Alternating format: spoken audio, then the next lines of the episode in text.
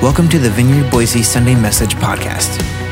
You can join us live on Sunday mornings at 10 a.m. on Facebook, YouTube, and vineyardboise.org slash live.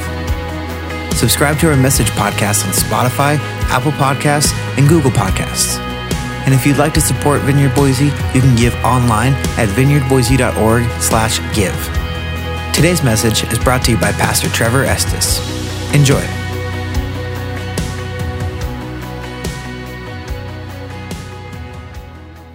Today, uh, you know, this is kind of like the beginning of fall. Uh, you know, like on the calendar it's not, but kids are back in school, uh, football's back on television. Uh, yeah, Pastor Michael's back from sabbatical. Like, you know, everything's coming together. And so we're launching a new series today, and we're going to be in the book of Philemon. It's a New Testament letter. We're going to be here for three weeks. And I just want to set this up for a moment because uh, Philemon is actually, you may not be familiar with it. I wouldn't be surprised if there are many gathered here, both online and, and, uh, and on campus, who have never actually studied this book because it's kind of an inconspicuous letter. It's been overlooked, and uh, I would say it's been underappreciated by the church throughout church history. Um, it's a really short book. It, it, doesn't even have a, it doesn't even have chapters. It just has 25 verses. And, and yet it's really powerful. I think one of the reasons it's been overlooked is it doesn't add a lot of new theology, like where a lot of Paul's letters add theological complexity and understanding. This is a book that's primarily about personal application. And it's, a very, it's, it's actually a very intimate book in the sense of it's very personal. As, even as we read it today, you're going to hear language that's very um, friendly, very family oriented. It's, very, it's a very warm letter. The languages is, of brothers and sisters and, and lots of heart language. So we're going to be in it for three weeks, and today what we're doing is we're kind of getting the foundation. We'll do a little bit of application today, but we're getting the foundation of what's happening in the letter, and we're going to try and kind of wrap our minds and hearts around it. And, and then over the following two weeks, we're going to do more application out of it. And so I want to encourage you, if you're here today, don't make this a standalone Sunday. I know there's a, a trend within our world for people to be pretty sporadic in their church participation, and that, that will cost you in terms of what, all that God has for you, but it also costs us. This letter is actually a letter to be applied by the church together. And, and I think God's got a lot for us. I'm, I'm, I've been anticipating this series for quite a while now and I'm excited about what God has for us in all three weeks. So um, I encourage you to, if you're able to be on campus for all three weeks, be on campus. If, if there's a week where you're not in town or something like that, uh, join us online, and together we'll, we'll grow through this book. So I titled today's message in, in the series, I titled it Faith Made More Effective and we'll circle back to that title when we get to verse 6. So we're going to dive in to verse 1. What we're going to do is we're just going to kind of walk through the text line by line today and talk about what's happening, and, and then we'll do a little bit of application because we never want to study just for the purpose of study. It's not just about our heads, it's about our hearts and about the degree to which we're becoming more like Jesus. So uh, let's start off in, in, Philemon verse 1. I'm going to be reading primarily out of the ESV, so I'll put it up on screen. If you're following along, along in your Bible or in your app, um, you can put it in ESV if you have that, or, or I'll put it up here. So, Paul, a prisoner for Christ Jesus, and Timothy, our brother, to Philemon, our, our beloved fellow worker, and to Apphia, our sister, to Archippus, the, our fellow soldier, and the church in your house. Grace to you and peace from God our Father and the Lord Jesus Christ. So let's just start with there and break that down a little bit. First of all, where's Paul? He doesn't name his location. Sometimes it's clear where he's writing from. This time he tells us that he's writing as a prisoner, which isn't entirely helpful because Paul had multiple imprisonments in multiple places throughout his ministry life, uh, spanning about three decades. But what we know as we get into this text and we see his age, we see some of the things that have already happened in his ministry, we can pin this down to, to pretty, pretty certainly this is, this is his imprisonment in Rome, which happened at the very end of his life. So you can read about that at the very end of the book of Acts. Uh, Acts ends, it, it kind of has an abrupt ending where we don't know what actually happens with Paul. He's waiting in prison, he's waiting for a trial. But here's what we know about his imprisonment that, that happened there in Acts is that he was, he was there for multiple years in Rome, but he was under house arrest. So it's not like incarceration like we might think of it today in our world. Uh, he was under house arrest, so he, had, he, he couldn't leave. He was certainly a prisoner, but he had a little more freedoms than what we might think. In other words, he had visitors could come and go, and he could continue to proclaim the gospel verbally to those who came, and he continued to write the gospel and send it out in letters. So some of the letters that we have in the New Testament were written from Paul's Roman imprisonment. And, and it's one of those things where you see, it's actually a theme that we're going to see again in this book. God can strike a straight blow with a crooked stick.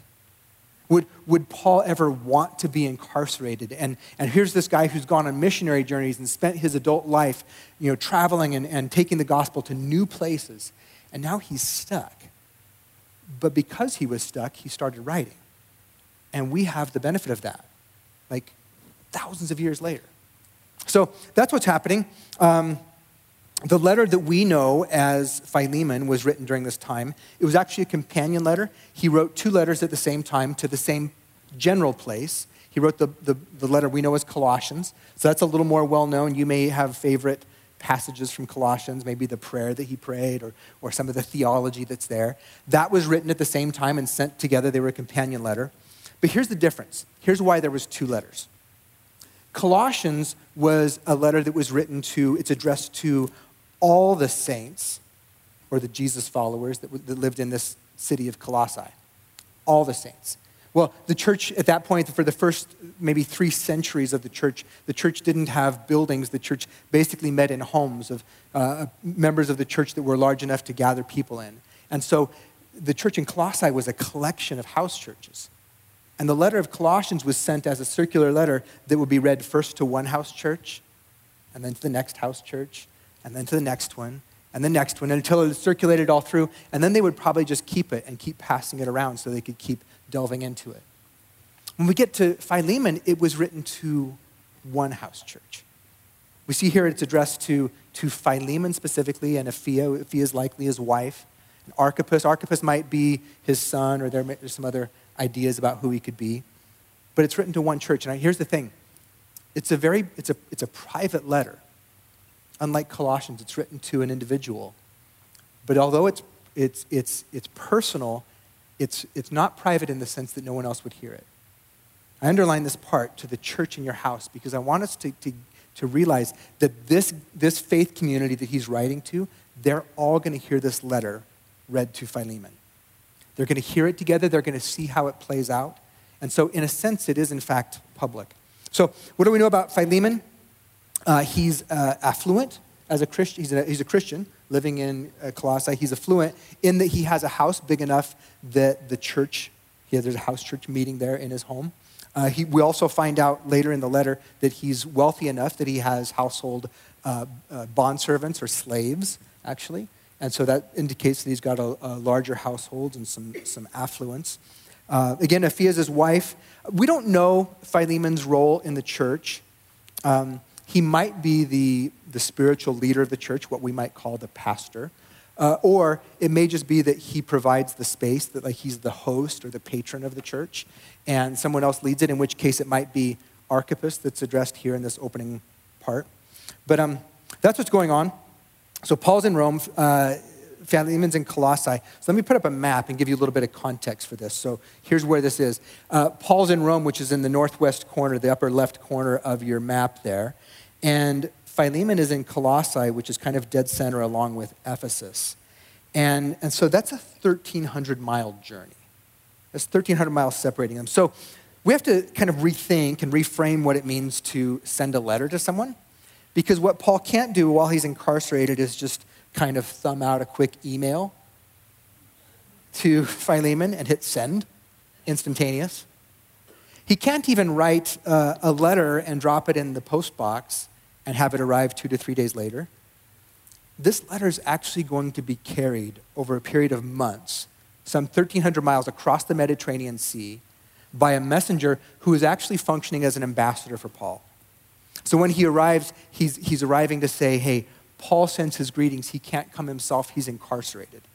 but, but I bring greetings from Paul and, and the following message. And then he's going to read the message to the church.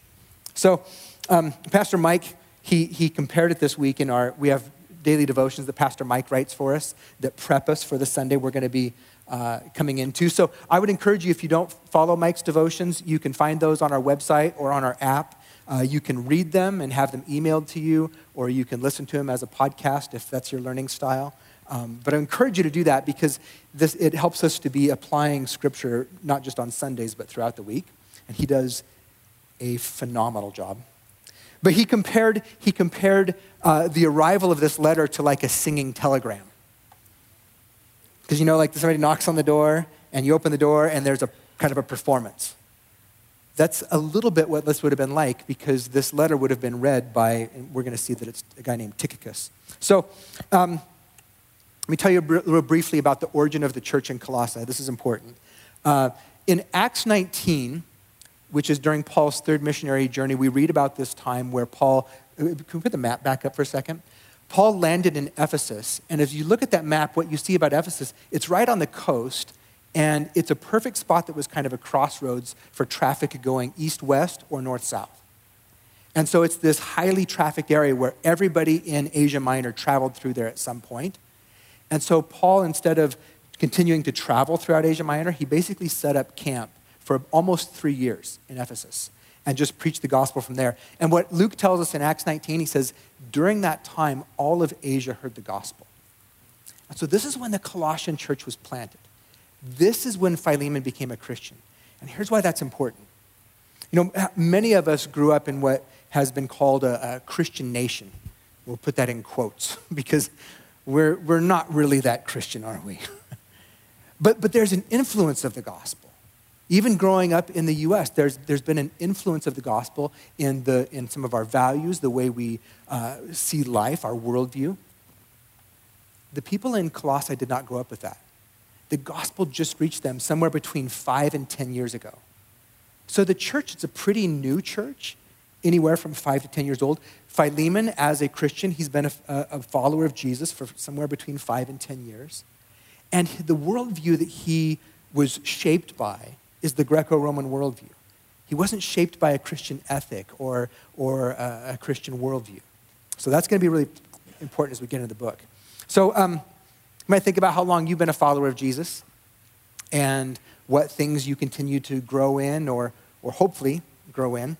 Um, we'll, we'll look at that as we get into it. So, Paul says this. We're going to move on to verse 4. I thank my God always when I remember you in my prayers because I hear of your love and of the faith that you have toward the Lord Jesus and for all the saints. And I pray that the sharing of your faith may become effective. Here's where I got the title for this morning. I pray that the sharing of your faith may become effective for the full knowledge of every good thing that is for us, the, that is in us for the sake of Christ. Okay, Paul does two things with this opening part. He, he provides some encouragement and some prayer. First of all, he talks about uh, what the church is doing well. Sometimes we talk about specific uh, spiritual families as, as like one corner of God's pasture. And so he's like saying, here's some things that you do really well in your corner of the pasture. And he says, first of all, you have this vertical relationship with Jesus that is rich in love and in faith. You, you love Jesus really. There's this gnat flying around me. In the name of Jesus. Uh, there's things that, that they do really well. They love Jesus, and he says, You also have this horizontal thing that you do really well in your human relationships, and that's that you love other, other Christians really well, other follower of Jesus. I find it interesting. He doesn't, he doesn't rebuke them for not loving other people well, but he also doesn't commend them for, for loving their whole community. And here's the thing every, every church, every corner of the pasture, every spiritual family has its strengths and has its, its deficits, the things that's not as good at. Sometimes they're blind spots. I think if, if Paul was writing to this church, I think about what we just experienced with Serve Fest, and he would say, I'm so thankful when I hear about you because I, I hear about how you worship Jesus in spirit and truth. And, and you love Jesus, and I hear how you love your community. how you serve your community through your, your food pantry and your medical clinic and your garden and you're feeding God's children in the park. And, and when you do Serve Fest, you, you love your community really well. But there might be things that he would say that there's some things for us to grow in. Fully believe that, right? So what he says to them is he says, You love Jesus really well, and you love other churches, other Christians really well. So we're going to see they had a reputation for hospitality, for welcoming and caring for other followers of Jesus. But here's what Paul does he first encourages them, and then he says a prayer. He says, I'm praying that, that your faith will become more effective as they realize more ways in which their faith in Christ can be expressed. In other words, he's saying, You're doing really well, and there's more for you.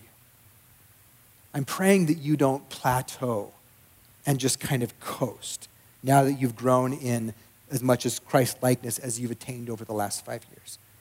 Here's the thing we never fully grow into the image of Christ this side of eternity. The way, that, the way that each one of us individually and the way that we together as a church, we never fully mature into the image of Christ this side of eternity. And so Paul says, I, I hope you keep growing. I hope you realize when you discover blind spots in, in places where you've not yet applied the gospel, when you make mistakes and you have to go back and repent for it, I pray that your faith becomes more effective as you realize the full knowledge of every good thing we might do. In other words, you're, doing great and there's still more for you. Can we just pause there for a second? This, this is why we gather. We don't just gather for information. We don't just gather to study scripture or to, to worship. We gather for transformation, to, to say, God, would you show us ourselves and the things that you want to do in us and the things you want to do through us. And so, can we, I just want to pause there and say, can we pray? I'll give you a moment to pray silently, but I want, I want to give you the opportunity to posture your heart before Jesus and say, Jesus, if you have something you want to speak to me today or this week or this season, uh, maybe it's a blind spot or a place that you want to bring conviction where I've not yet applied the gospel to my life, that if you speak, I will act on that. So we say, Come, Holy Spirit.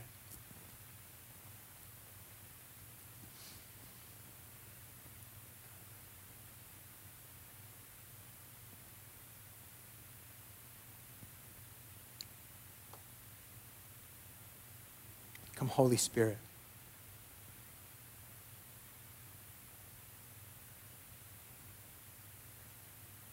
You tell us in Ezekiel that, that your spirit poured out on our hearts will um, help us to set aside our idolatry, will uh, turn hearts of stone to hearts of flesh. Would you do that again today? Would you soften our hearts for the application of the gospel that you want to uh, invite us into today? Would you awaken our hearts and open our eyes to, to places where we've been blind? And would you give us hearts that long for repentance, that long to walk in, in purity before you, that long to walk in reconciliation with you and with other people? Holy Spirit, if you speak today, we will listen. Where you lead us, we will follow. And we ask that you would give us the empowering grace to do that today. Amen. All right, verse 7. Paul goes on to say, For I have derived much joy and comfort from your love, my brother. Notice that affectionate language. I've derived much joy and comfort from your love, my brother, because the hearts of the saints have been refreshed through you. I bolded this statement hearts have been refreshed by you. Pay attention to that because he's going to circle back to that later on in these verses. So the hearts of the saints have been refreshed. Again, that he's just kind of repeating what he said earlier about you do really well at loving all the saints. So that's how Paul begins the letter. He says uh, it's, it's affectionate, it's affirming, uh, it's faith filled. And that brings him to the reason that he's writing. He actually has an ask of Philemon that he's making of Philemon that the whole church there is going to hear. Verse 8 Accordingly, though I'm bold enough in Christ to command you to do what is required, yet for love's sake, I, I prefer to appeal to you. I, Paul, an, an old man and now a prisoner also for Christ Jesus. this word appeal and this contrast between appeal and command, it's very important. See, Paul says that he's not choosing to leverage his authority. What he's not doing, so he writes and he says, I'm writing as an old man, as a prisoner, and as a friend in love. I'm writing to appeal to you. What he's not saying is, uh, I, Paul the apostle, who planted the churches throughout Asia Minor, who in fact preached to you and saved you, and is the reason you have eternal salvation, he's not leveraging any of that. He could, but he says, I don't want to do this that way. The question is why. This has been one of the reasons that people have, have questioned the, the, this letter. They said, why did Paul do things the way he did? Paul basically says, I'm appealing to you in love. He says, I have an ask of you, and you have a choice in this. The difference between command and appeal, it's the, it's the difference between what is efficient and what is effective. See, if Paul went for what is efficient, he could simply write and say, I'm about to make an ask of you, and I'm saying this as an apostle and as the founder of all of the churches. You, this is what you must do. And if he did that, he would probably get the behavior that he's looking for, the, the result that he's looking for, the external uh, behavior but it might not happen through heart change. In fact, what might happen if he demands it is that Philemon might obey it, but do it through gritted teeth. And what might happen is his heart may actually become more hard and calcified rather than more soft and tender. And so Paul says, I don't want to do it that way. Instead, I want to make an appeal because I want to go after your heart. And what Paul's hoping is that by going after Philemon's heart, this won't just affect the situation he's about to introduce, but not only will that situation be affected, but it will ripple out to other relationships in Philemon's life and to other relationships in those within that household church, and maybe outside of that church to the other churches in Colossae. There's the potential for ripple if there's actual heart change. Legislation doesn't change hearts, it can affect behavior, but only through fear, not through love. So Paul says, I'm appealing in love. Verse 10 So I appeal to you for my child Onesimus, whose father I became in my imprisonment. Formerly he was useless to you, but now he's indeed useful to you and to me. I'm sending him back to you. I'm sending my very heart. Paul finally gets to the point. He's met someone during his imprisonment 1,300 miles away in Rome who is a, uh, an acquaintance of Philemon as well. They, they both know him. His man Onesimus. And as we're going to see in a moment, Onesimus is a runaway slave or, or household servant who belonged to Philemon. He's currently living as a fugitive in Rome. In Paul's figurative language, he says, I've become his father during my imprisonment. Clearly, that doesn't mean that he's sired him in his old age. He's using figurative language to describe a spiritual relationship that's taken place. And he's saying, Hey, Philemon, your runaway slave Onesimus has now become a follower of Jesus which means he wasn't when he lived back in Colossae. It's one of the reasons I question how the church did really well at loving other Christians. Did they love their household servants? Because this guy ended up going to Rome in order to be saved. So, so Paul says he's, he's been born again and I've become his father in my imprisonment. This is the language that would be used to describe the relationship between uh, uh, spiritual mentor and a mentee or a discipler and a disciple. He's been discipling Onesimus while he's in prison. So, Paul's been instrumental in his faith, but now he's sending him back to Colossae. And he, he says, I, have become his father. Um, that means Onesimus is traveling with the letter that describes what's happened. He's helping carry it. He's, walk, he's traveling this 1,300 mile journey with a guy named Tychicus, who is a co worker of Paul's. Tychicus is going to arrive as an ambassador. And again, in our devotions this week, Pastor Mike, um, he kind of imagined what this like might play out. Because we don't, we only have one side of the story here. We're kind of like doing some detective work here.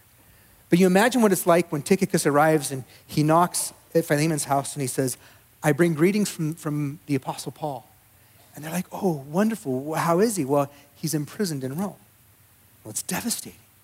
Well, but I bring greetings, and, and, but it's to you and it's also to the church that meets in your home. So as soon as the church is gathered together, I'll, I'll bring the news. And so they gather the church together, the household churches together. They're, they're waiting with bated breath to hear from Paul. And meanwhile, Onesimus is kind of lurking in the shadows, waiting to be reintroduced. Because here's the reality in the Greco Roman world, a runaway slave was subject to severe punishment. And so this is not a small thing for this is a this journey he's making is a journey of repentance for him to come back. Paul says a couple things in introducing him. He says that he was useless, now he's useful. That's a word play on his name. If you look at the footnote in your Bible, it'll say the word the name Onesimus actually means useful. And Paul says, "Yeah, he really wasn't that helpful to you." Maybe he's saying especially when he ran away. Or maybe it characterized his work in general. But he says now he's really useful. And Paul calls him his heart. Again, there's a lot of heart language in this letter. Paul, Paul says, uh, remember what he said earlier? He said, You do really well at refreshing the hearts of the saints. And now he says, And I'm sending you my heart. And the Greek word there is the word for like your guts. He's like, he's saying, it's tearing me apart to send him. I don't want to send, I don't want to be separated from him, but I can't keep him here under these circumstances.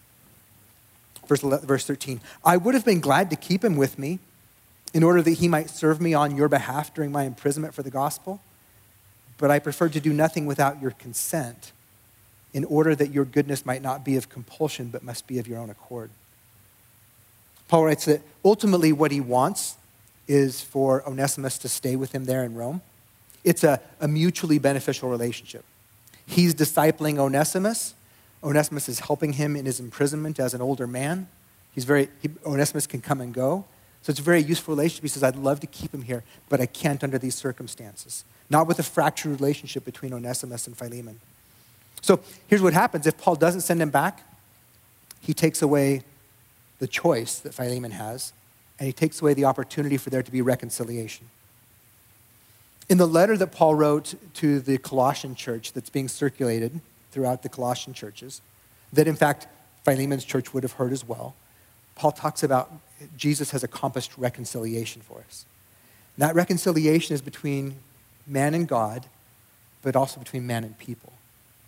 And Paul knows that for the gospel to really be lived out for both of them, that there has to be an opportunity for reconciliation between Philemon and Onesimus. So he says, I'm not just going to keep him here. By sending Onesimus back, he's discipling them both, giving them the opportunity to make their faith more effective. Verse 15 For this perhaps is why he was separated from you for a while, that you might have him back forever, no longer as a bondservant, but more than a bondservant, as a beloved brother, especially to me, but how much more to you? Both in the flesh and in the Lord. Paul's suggesting to Philemon that it's time to reframe the way that he relates to Onesimus, not just as, as one of his household servants, but now as a brother in Christ. He says, the relationship in the human economy, this master slave relationship, that's temporary. That's just, that's the Greco Roman economy and the way the culture did things. But he says, the deeper reality is he's a brother in Christ. You are, you're brothers in a, uh, a spiritual family with one heavenly Father, and you're equals. Paul's hinting that there might be a divine work at hand, or hand at work behind the scenes of how this all came about. We talked about how God can strike a straight blow with a crooked stick. He says, maybe this is why he was separated from you, so that he could become a forever brother and not just a, a household servant. We're going to pause there just to address a few questions because this, this book and this topic up to here It raises some questions. It, it probably does for you. I know it does for me. And, and there's people have, have kind of peppered this text with questions. Questions like, uh, is Paul pro-slavery? Why, I mean, why is he sending a slave who just escaped an unjust situation back into it? Especially knowing that he could be punished severely. Why isn't he condemning the whole institution? Why isn't he demanding that Philemon not only free Onesimus, but all of his household slaves? Why did Philemon, as, uh, why did Philemon, who is now a follower of Jesus, even have slaves still? Like, there's a lot of questions that we could ask. I'm sure there's some that, that you're thinking of as well. So we're going to take a moment just to consider slavery and, and this bondservant concept in its original context. We have to kind of set aside our own uh, understanding of slavery in terms of a, an American, African, European context that's more recent. Because it, was, it looked a little different in their day, so let me just give you a few details on that. Slavery in the first century Greco Roman world. Uh, slavery was a, a socioeconomic fact of ancient life. Uh, historians estimate that slaves made up from between one third to one half of the population in Roman cities. Slavery was based on power and on wealth, not on race or gender. Pastor Mike put it this way he's, in the, our devotions last week. He said, Those who had power and status and money were equal opportunity enslavers. Which means it wasn't based on trying to enslave another race or nationality or gender. It was about power and money and those who were powerless and poor. Okay? Additionally, slaves in the Roman Empire competed with free, present, free presents, peasants for the same work, but generally with better opportunity. So, for this reason, some peasants actually sold themselves into becoming household slaves because there was more stability there and more opportunity. Because uh, household servants could actually save uh, money from, from what they made and actually purchase their freedom at some point and become freedmen. But here's the deal, and here's the bigger issue that raises the question here. And the reason why Paul is so deliberate in the letter that he sends Onesimus with. The penalty for captured runaway slaves in the Roman Empire was left to their master's discretion, including execution, in order to make a point to the other household slaves. So this is not a small thing. Like, literally, Onesimus is a fugitive. Literally, he's going back to face the music of what he put in motion when he left. If Paul orders Philemon to, uh, to set Onesimus free, oh, sorry. Having said all that, let me just say this very clearly. There is no justification, not biblically, not in any biblical text. There is no justification for any human system or practice that uses another person or people as property and exploits them for personal gain. People have twisted Scripture to try and uh, confirm that. It's, it's an abuse of Scripture. Scripture never shows that. Instead, what Scripture proclaims over and over is that God created every person with intrinsic and equal value as image bearers of our Creator. Here's the thing, though the reality of living in a fallen world is that in every time and every place throughout history, there are systems that exploit some people for the gratification of others. There's always a power struggle. There's always somebody who's on top and somebody who's on bottom. So, how does the gospel address that wrong? And here's where we come back to Paul's desire to see Philemon change his mind by appeal and not by command. Because if he orders Philemon to set Onesimus free, he'll effect change for this one situation of slavery. But if Philemon begins to have a heart change, and those in the church who watch this play out have the same heart change, this can have ripples that can reach to the end of the empire. Right? It's about being effective, not about being efficient. So we get back to the text, we realize that Paul is subtly asking Philemon for something that's completely unprecedented. He is not writing and he's not saying, please show mercy on him when you punish him. He's not saying, please uh, grant clemency and, and, and just absolve him of what he's done. We'll see, that he actually did something in a moment. What he's asking actually for is the same hospitality that Philemon and his church are so well known for. He's saying, Would you extend that to your runaway servant? welcome him back. And the whole household hears this instruction and watches how it plays out. Verse 17 So if you consider me your partner, receive him as you would receive me. If he's wronged you at all or owes you anything, charge that to my account. I, Paul, I write this with my own hand. I will repay it. To say nothing of your owing me your own self. He reminds him, You got saved under my leadership as well, right? To say nothing of you owing me your own self. Yes, brother, I want some benefit from you in the Lord. Refresh my heart in Christ. Don't you love that? You see that progression? The hearts of the saints are refreshed by you. I'm sending you my heart. Refresh my heart. He's not leaving a lot of, uh, he, he's, he's leaving a lot of room for, for how Philemon walks us out, but he's saying very clearly, I want you to reframe this relationship. And I want you to show him radical hospitality and forgiveness. Again, Paul's discipling both of these men. What we see is that Onesimus uh, stole something. We don't know the details, but he stole something from Philemon when he ran away, likely to, uh, you know, to pay for his, his trip to Rome, to, uh, to pay for his new life in Rome. He has wronged Philemon in some way. And so, even though the institution of slavery isn't right, neither is theft. And in Paul's discipleship of, of Onesimus, he's helping him see, like, look, the institution may not be right, but that doesn't mean you should do something wrong. What we do in just systems and unjust systems is about our integrity, our character, and the way we reflect the image of Jesus. So Paul's saying to Onesimus, we can hear the conversation as he's sending him, Onesimus, you need to go back. You need to make that right because God is not a thief. God is, is honest. God is pure. And God doesn't, doesn't address wrongs through more wrongs. And so your part in this is to go back and to ask forgiveness. He's also creating the opportunity for Philemon to ask for forgiveness. The gospel is about reconciliation with God through Jesus, and it's about reconciliation with others. Verse 21 Confident of your obedience, I write to you knowing you'll do even more than I say. At the same time, prepare a guest room for me, for I'm hoping that through your prayers I will be graciously given to you. I love that. Treat him as you would treat me. And what I would like is a guest room. So, you know, spare bedroom, maybe go put some flowers on the table, some chocolates on the pillow. Welcome back, Onesimus into your household, into your family. I don't know if he was saying that as a suggestion or to create a little bit of accountability, maybe both. Like if he really does arrive, he'll see what happened. final, final line, verse 23. Epaphras, my fellow prisoner in Christ, sends greetings to you. So do Mark, Aristarchus, Demas, and Luke, my fellow workers. The grace of the Lord Jesus Christ be with you. This is God's word.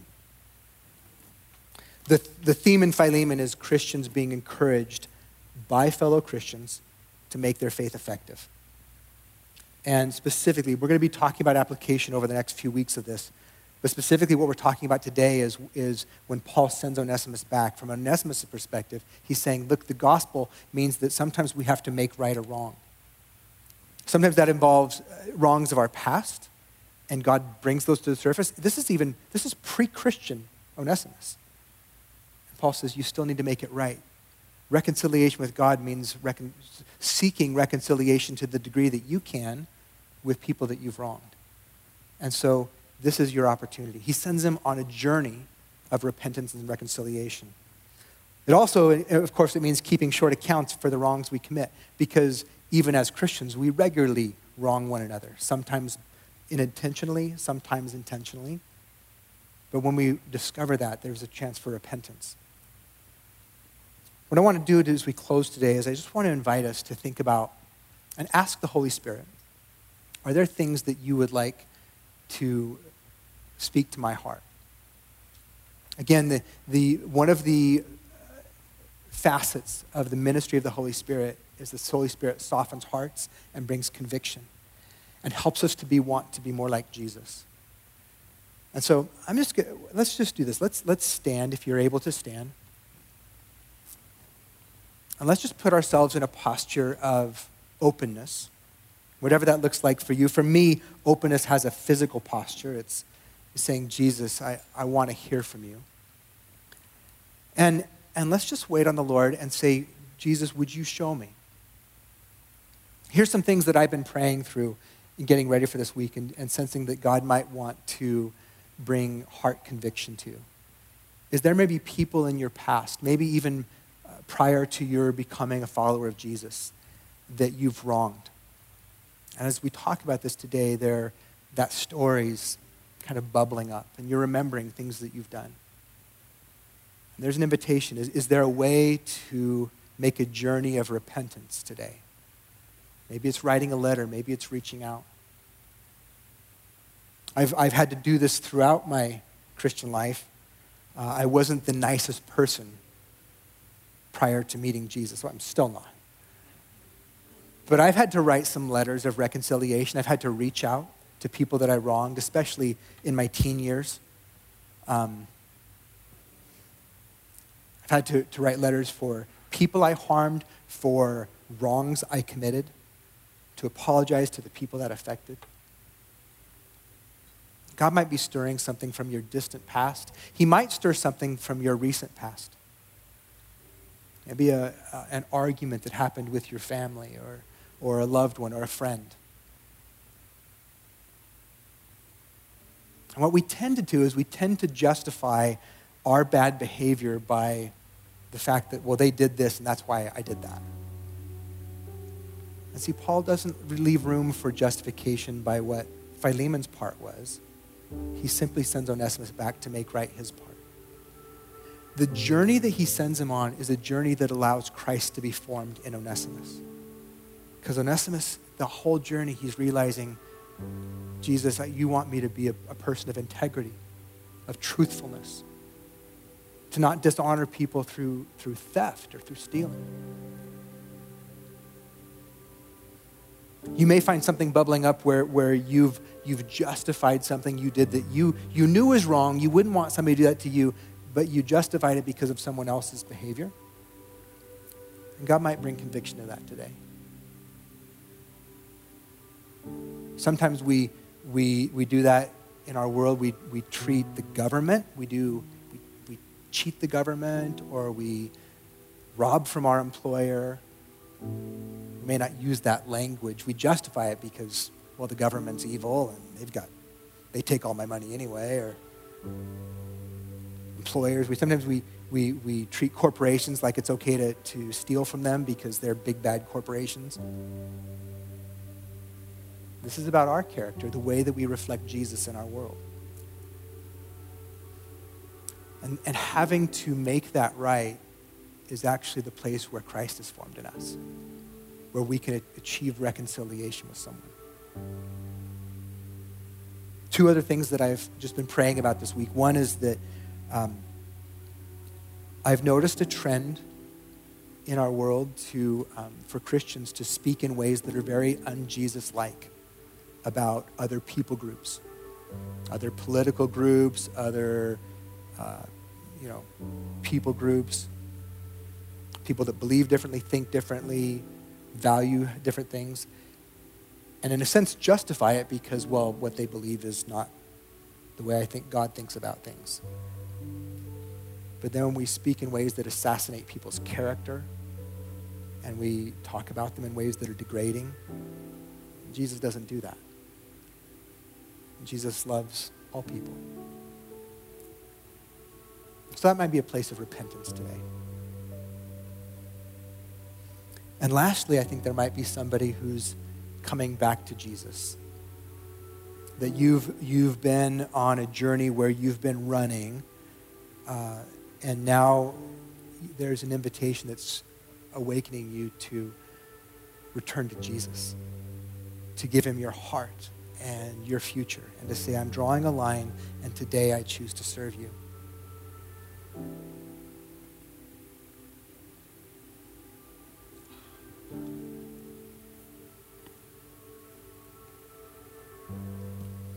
Paul started this letter and ended it. The bookends of this letter is the word grace. And grace is unearned forgiveness, unearned love. It's also an empowerment. Through God's grace, He empowers us to live the life He's calling us to. So, some of you are sensing things that you're supposed to act on this week. There's some sort of action, a journey of repentance that you need to make this week. And there's grace for that. There's grace to give you the courage to act on the thing that's stirring in you right now. And so here's what I want to close is for a ministry time today. I'm not going to ask you to come up front for ministry. I just want to invite you, if, if you're sensing something today that you feel like you're supposed to act on, would you just raise your hand where you are? And we're just going to ask people around you to put their hands on your shoulder and say, Would you empower this person with grace? If you want to share with them the thing that you're sensing you need to make right or change, you're welcome to do that. But there's no expectation. But what we're going to do is just going to, we're going to go ahead and put your hand back up and keep it up for just a moment. And if you're near someone with their hand up, would you just put your hand on their shoulder? And we're just going to pray. And I pray for an empowering of grace. So, Holy Spirit, we want to see our faith made more effective. regardless of how long we've been a follower of you or, or whether we're just beginning to follow you. We hear your invitation, and what we ask for is changed hearts.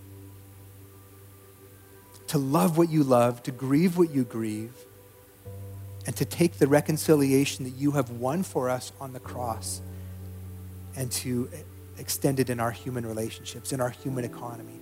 That our lives would be a place of transformation, a, a countercultural place where we don't just do things the way the world's doing them, but we stand apart as salt and light, bearing your image faithfully. And so, Lord, for those who are sensing that invitation today, would you give them the grace this week? to act on the thing that you're stirring in them. We ask for the empowering grace and the courage to step out and to see what you might do. We ask that these acts of obedience would result in ripples that would affect families and our church and our city and our world. God, would you do something today in us that would bring us closer to you? that would help us to more clearly carry your image in our time. Lord, for those who haven't sensed anything specifically, we give you our, our week and we ask that you would open our eyes and our ears and our hearts to see our lives as you see them. Open our eyes to blind spots of places that we've forgotten or things that we've uh, dismissed or, or justified. Would you help us to, uh, to walk in repentance and reconciliation, to ask for forgiveness without, a, without making excuses, and to be formed to be more like you. In Jesus' name, amen. Hey, our prayer team sensed some, uh, some words for prayer this morning. These are, I think most of them have to do with healing. So these are specific things that our prayer team sends for this morning about addictive behavior, uh, fluid around the heart and or in the lungs, also severe pain in the head, severe pain in the shoulders, and dealing with a giant in your life. Uh, these are all specific things our prayer team sensed this morning. There may be others, but if you would like prayer this morning, we're just going to have a kind of a soft close and allow people, uh, you go pick up your kids and, and get on with your plans for the day. But if you'd like prayer, we'd love to serve you and partner with you in that way and pray with you. So we're just going to do that up front. Um, apart from that, we do have signups for all of our classes happening out in the hall today underneath the screens. And, um, and next week, we'll have a meet and greet. So apart from that, please go make the invisible God visible. Thanks for listening. To respond or receive prayer after the live stream closes, please email prayer at vineyardboise.org and if possible, include your phone number. We'd love to get in touch with you. Thanks.